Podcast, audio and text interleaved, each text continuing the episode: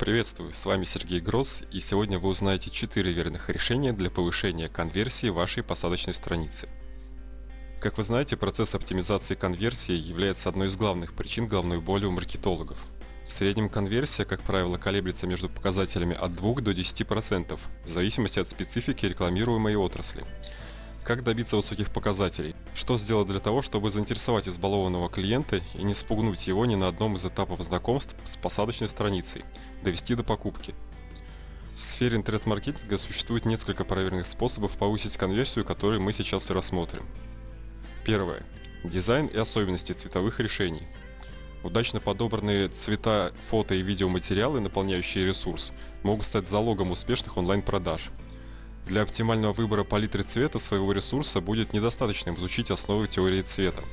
Нужно также изучить цветовую гамму рекламируемого вами бренда и выдерживать выбранный фон ресурса не только на страницах лендинга, но и при рассылках и рекламе на других площадках.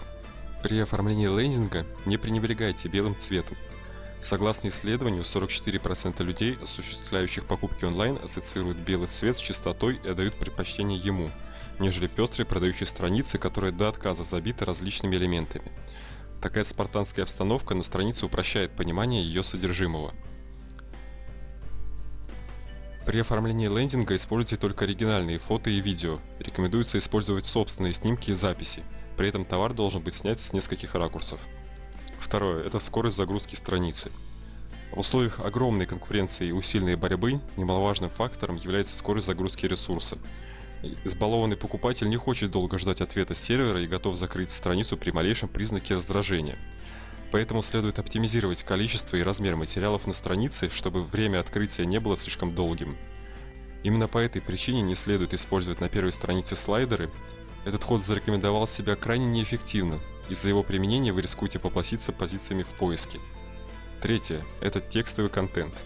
По мнению одного из ведущих специалистов интернет-маркетинга Роберта Дули, различные шрифты в тексте могут негативно восприниматься клиентом на подсознательном уровне. Поэтому при наполнении одностраничника текстом не стоит изощряться и желательно отдать предпочтение одному стилю.